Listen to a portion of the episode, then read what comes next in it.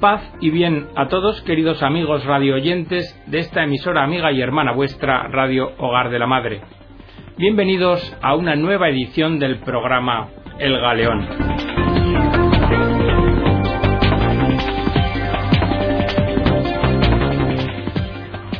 El de hoy es el segundo programa que dedicamos a esa serie que hemos comenzado titulada Conociendo a Bergoglio. Y hoy os traigo un documento muy interesante titulado Dios vive en la ciudad, que es el documento de apertura del primer Congreso Regional de Pastoral Urbana que tuvo lugar en Buenos Aires el 25 de agosto de 2011. Este documento conclusivo, que es luz y orientación para los pueblos, se encabezó con la siguiente leyenda Discípulos y misioneros de Jesús, para que nuestros pueblos en él tengan vida. Y con la cita de Juan, yo soy el camino, la verdad y la vida. Pues bien, sin más demora, vamos a adentrarnos en este documento del cardenal Bergoglio, Dios vive en la ciudad, que trata sobre cuál o cómo debe ser la mirada del creyente sobre la ciudad. Cuando rezo por mi ciudad, agradezco el hecho de que sea la ciudad en que nací, el cariño que brota de la familiaridad correspondiente ayuda a encarnar la universalidad de la fe que abraza a todos los hombres de toda ciudad. Ser ciudadano de una gran ciudad es algo muy complejo hoy en día, porque los vínculos de raza, historia y cultura no son homogéneos, y los derechos civiles tampoco son plenamente compartidos por todos los habitantes. En la ciudad hay muchísimos no ciudadanos, hay ciudadanos a medias y también ciudadanos sobrantes, o porque no tienen plenos derechos como los excluidos, los extranjeros, las personas indocumentadas, chicos no escolarizados, ancianos y enfermos sin cobertura social, o porque no cumplen con los deberes correspondientes. En este sentido, la mirada trascendente de la fe, que lleva al respeto y al amor al prójimo, ayuda a elegir ser ciudadano de una ciudad concreta y a poner en práctica actitudes y comportamientos que crean ciudadanía. Quiero compartir con vosotros la mirada de pastor, la mirada que busca profundizar en la experiencia de creyente, de hombre que cree que Dios vive en su ciudad, porque la mirada de fe es la mirada que descubre y crea ciudad. Las imágenes del Evangelio que más me gustan son las que muestran lo que suscita Jesús en la gente cuando se encuentra con ella en la calle. La imagen de Zaqueo, que al enterarse que Jesús ha entrado en su ciudad, siente que se le despierta el deseo de verlo y corre a trepar al sicomoro. La fe hará que Zaqueo deje de ser un vendepatrias al servicio propio y del imperio romano y pase a ser un ciudadano de Jericó, estableciendo relaciones de justicia y solidaridad con sus conciudadanos. O la imagen de Bartimeo, que cuando el Señor le concede la gracia que desea, Señor, que yo vea, lo sigue por el camino.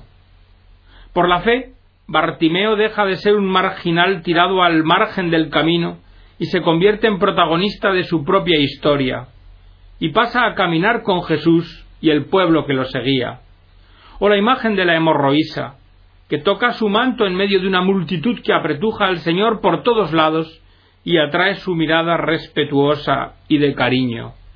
Por la fe, la hemorroísa se incluye en una sociedad que discriminaba a la gente por ciertas enfermedades que se consideraban impuras. Todas ellas son imágenes de encuentros fecundos. El Señor simplemente pasa haciendo el bien. Y uno no puede menos que maravillarse de ver lo que hay en el corazón de tantas personas que, excluidas para la sociedad e ignoradas por muchos, al entrar en contacto con el Señor se llenan de vida plena, y esta vida crece integralmente, mejorando a su vez la vida de la ciudad. Y es que, como dice el documento de Aparecida, la fe nos enseña que Dios vive en la ciudad. Aparecida pone de relieve que el cristiano de hoy no se encuentra ya en la primera línea de la producción cultural, sino que recibe su influencia y sus impactos. y el análisis científico de estas circunstancias puede causar miedo y sentimiento de impotencia pastoral, pero la certeza de que Dios vive en la ciudad nos llena de confianza, y la esperanza de la ciudad santa que baja del cielo nos infunde coraje apostólico.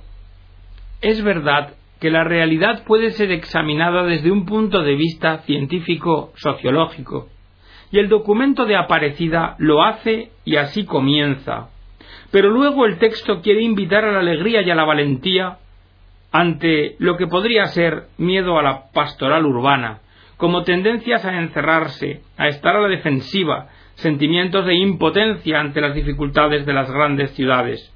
La fe nos enseña que Dios vive en la ciudad, en medio de sus alegrías, anhelos y esperanzas, como también en sus dolores y sufrimientos.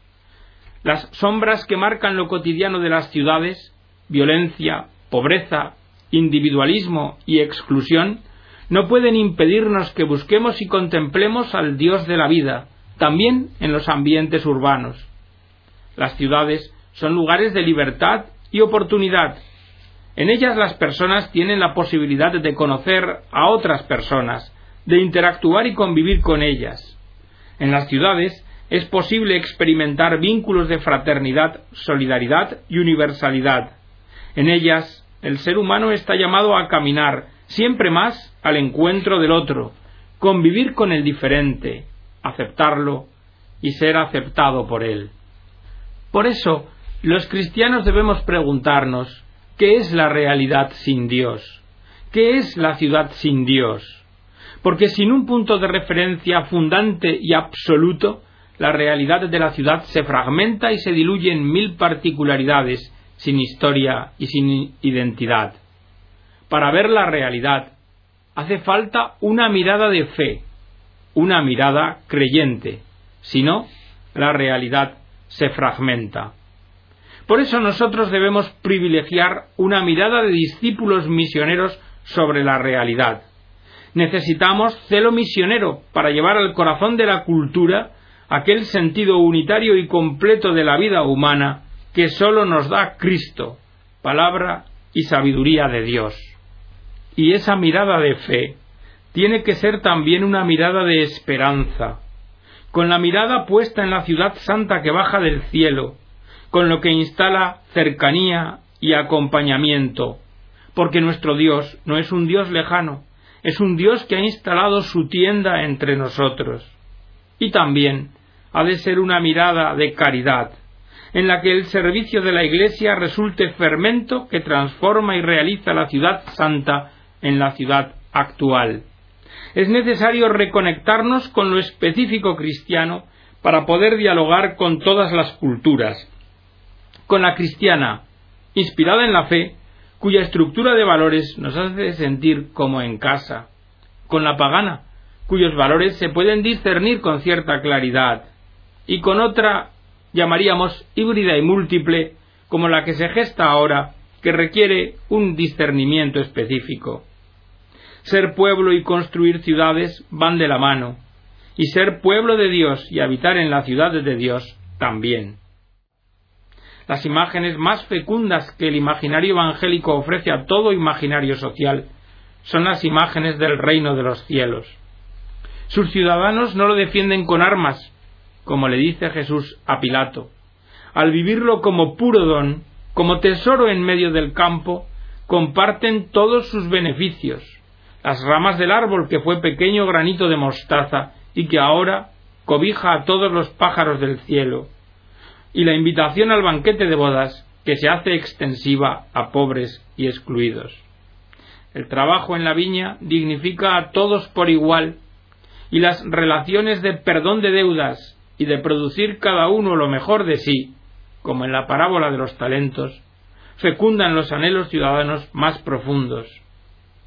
Por eso, estoy convencido de que profundizar en el imaginario evangélico de la ciudad, para proponerlo en toda su riqueza a la ciudad actual, es un servicio que hacemos y que puede ensanchar la esperanza común que compartimos con todos los que habitan nuestra ciudad y que puede motivar un actuar común presidido por la caridad. Pero vamos a seguir con las miradas, miradas que iluminan y miradas que oscurecen la ciudad. Como se ve, ya desde el punto de partida se concibe lo específico cristiano como levadura que ya está levando la masa. Y esto es lo mismo que sentirnos apremiados por un Dios que ya está viviendo en la ciudad. Nada, por tanto, de propuestas ilustradas, rupturistas, asépticas, que partan de cero, que tomen distancia para pensar cómo habría que hacer para que Dios viviera en una ciudad sin Dios. ¿Y por qué? Porque Dios ya vive en nuestra ciudad y nos está urgiendo mientras reflexionamos a salir a su encuentro, a descubrirlo para construir relaciones de cercanía, a acompañarlo en su crecimiento y a encarnar el fermento de su palabra en obras concretas. Porque la mirada de fe crece cada vez que ponemos en práctica la palabra. La contemplación mejora en medio de la acción. Actuar como buenos ciudadanos en cualquier ciudad mejora la fe. Por eso Pablo recomendaba desde el principio ser buenos ciudadanos. Es la intuición del valor de la inculturación. Vivir a fondo lo humano, en cualquier cultura, en cualquier ciudad, siempre mejora al cristiano y fecunda la ciudad, porque le gana el corazón. El pastor que mira a su ciudad con la luz de la fe combate la tentación de la no mirada, del no ver. El no ver que el Señor reprocha con tanta insistencia en el Evangelio y que tiene muchas formas. Pero hay un nivel más básico de esta no mirada, y que es difícil de categorizar, pero la podemos describir. En algunos discursos se entrevé que la perspectiva brota de una especie de nivelación de miradas. La mirada de fe no se valora existencialmente como don de Dios al hombre que se sitúa en la frontera de la existencia para ser mirado y mirar al Dios vivo, sino que se considera la mirada de fe en cuanto resultado, por decirlo de alguna manera, en cuanto a lo que ya se ha dicho sobre algún tema en algún documento. Esta mirada de fe se pone al lado de las miradas de la ciencia o de los medios, y casi inmediatamente se cataloga de anticuada o no puesta al día ante la mirada de alguna ciencia que muestra novedades. En esta mirada, el que habla o escribe se ubica a sí mismo en una suerte de lugar privilegiado desde donde objetiva la postura tradicional y el nuevo paradigma, la nueva realidad descrita por la ciencia. Es verdad que todo mirar y reflexionar tiene un carácter comparativo, pero el punto clave es si hay voluntad de ruptura o voluntad de renovación en la continuidad, continuidad de un único sujeto que crece y se desarrolla, permaneciendo siempre el mismo.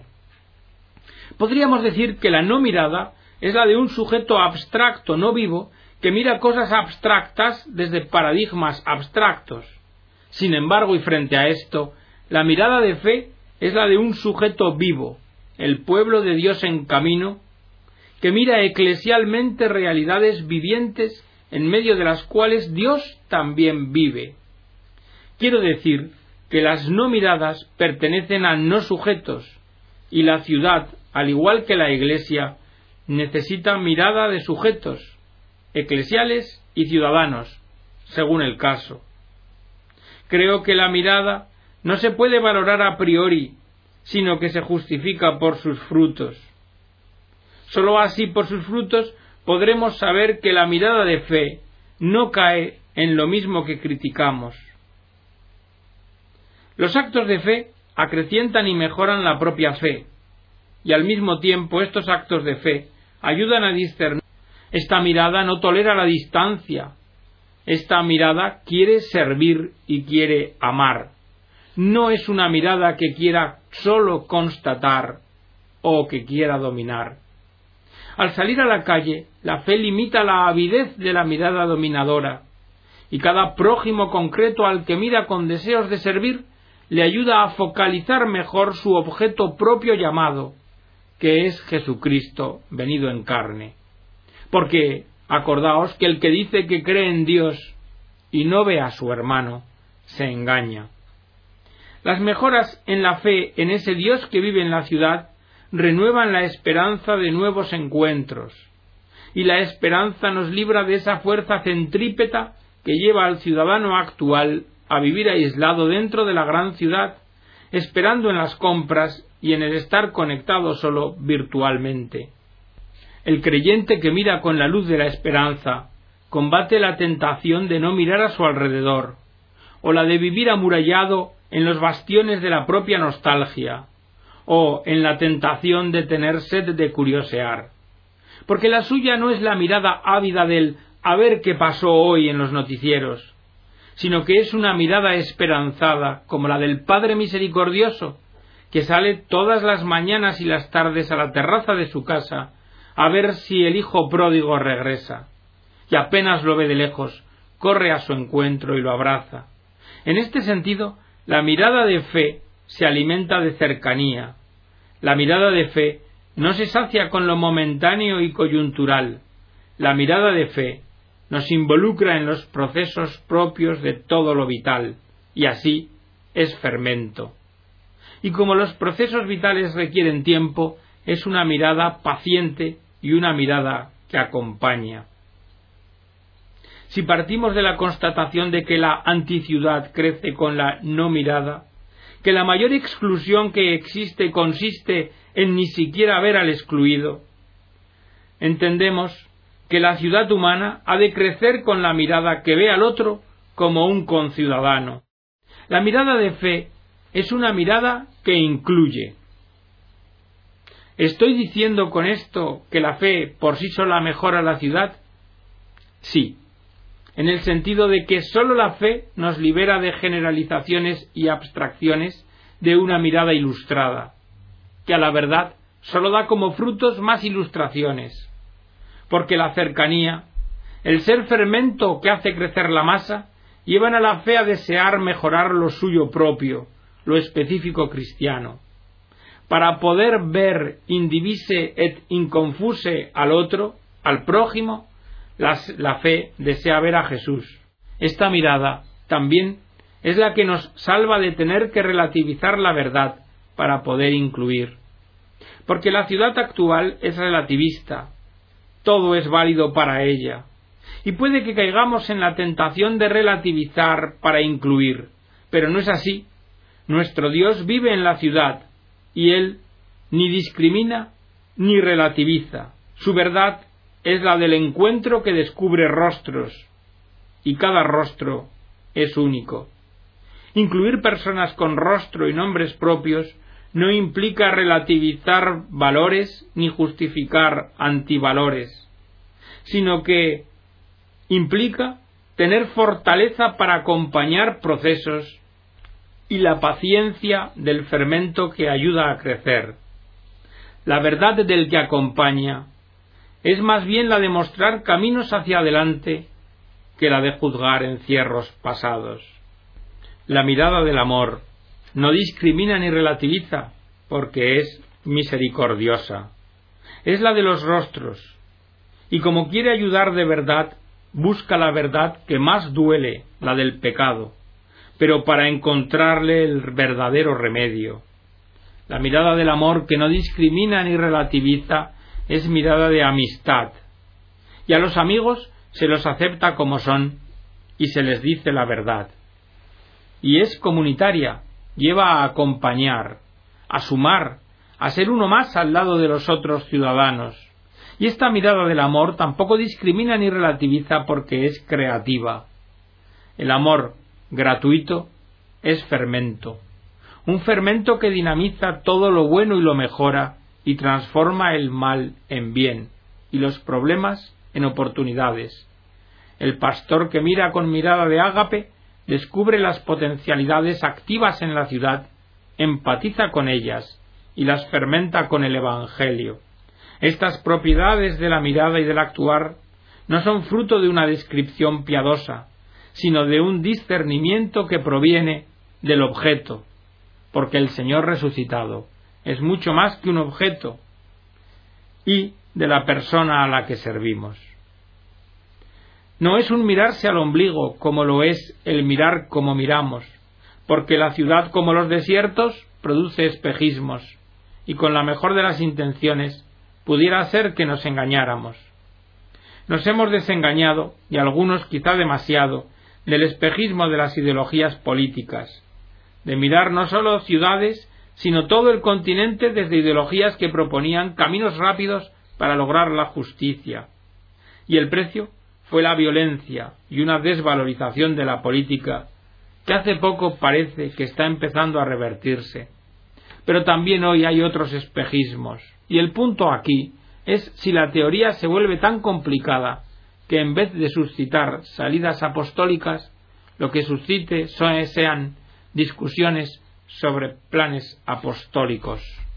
Como fruto de estas reflexiones, termina diciendo Jorge Mario Bergoglio, Dios vive en la ciudad y la Iglesia vive en la ciudad. La misión no se opone a tener que aprender de la ciudad, de sus culturas y de sus cambios, a la vez que salimos a predicarle el Evangelio.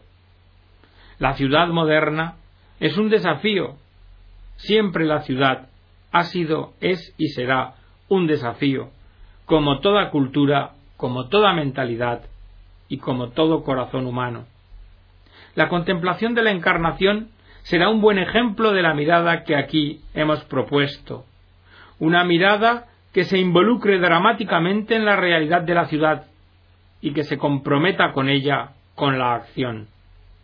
El Evangelio es querigma aceptado y por tanto impulsa a transmitirlo. Y las mediaciones se van elaborando mientras vivimos y mientras convivimos. En la contemplación de la encarnación podemos mirar como mira al mundo la Santísima Trinidad. Una mirada que no es la que asciende del tiempo a la eternidad en busca de la visión beatífica y definitiva para luego deducir un orden temporal ideal, sino una mirada que le permita al Señor nuevamente encarnarse en el mundo tal como está. La mirada de la Santísima Trinidad es una mirada que se involucra, la Trinidad lo mira todo, toda la planicie o redondez del mundo y a todos los hombres, y hace su diagnóstico y su plan pastoral, porque la Santísima Trinidad, viendo cómo los hombres se pierden la vida plena, es decir, viendo cómo descienden al infierno, se determina en su eternidad en una voluntad salvífica de que todos los hombres vivan y se salven y por eso determina que la segunda persona se haga hombre para salvar al género humano. Y esta mirada universal se vuelve concreta inmediatamente. Por eso tenemos que mirar particularmente la casa y aposentos de Nuestra Señora la Santísima Virgen en la ciudad de Nazaret, en la provincia de Galilea. Esta dinámica es la misma de Juan en el lavatorio de los pies la conciencia lúcida y omniabarcativa del Señor, sabiendo que el Padre había puesto todo en sus manos, lo lleva a la acción concreta de ceñirse la toalla y lavar los pies a sus discípulos. De la visión más honda y alta desciende a la acción más humilde, más situada y concreta. Por ello, teniendo en cuenta estas reflexiones, podemos decir que la mirada del creyente sobre la ciudad se resuelve en tres actitudes concretas. Primera, cercanía, salir de sí al encuentro del otro, no ser autorreferencial, sino trascendente. Segunda, testimonio, ser fermento y semilla de fe, lo que es la dimensión martirial de la fe. Y tercera, paciencia, paciencia en el acompañamiento sin maltratar los límites de los procesos. Por aquí concluye Bergoglio y esperando que os haya gustado este magnífico documento del hoy Papa Francisco, queridos amigos, me despido de todos vosotros hasta el siguiente programa, deseando que Dios os bendiga.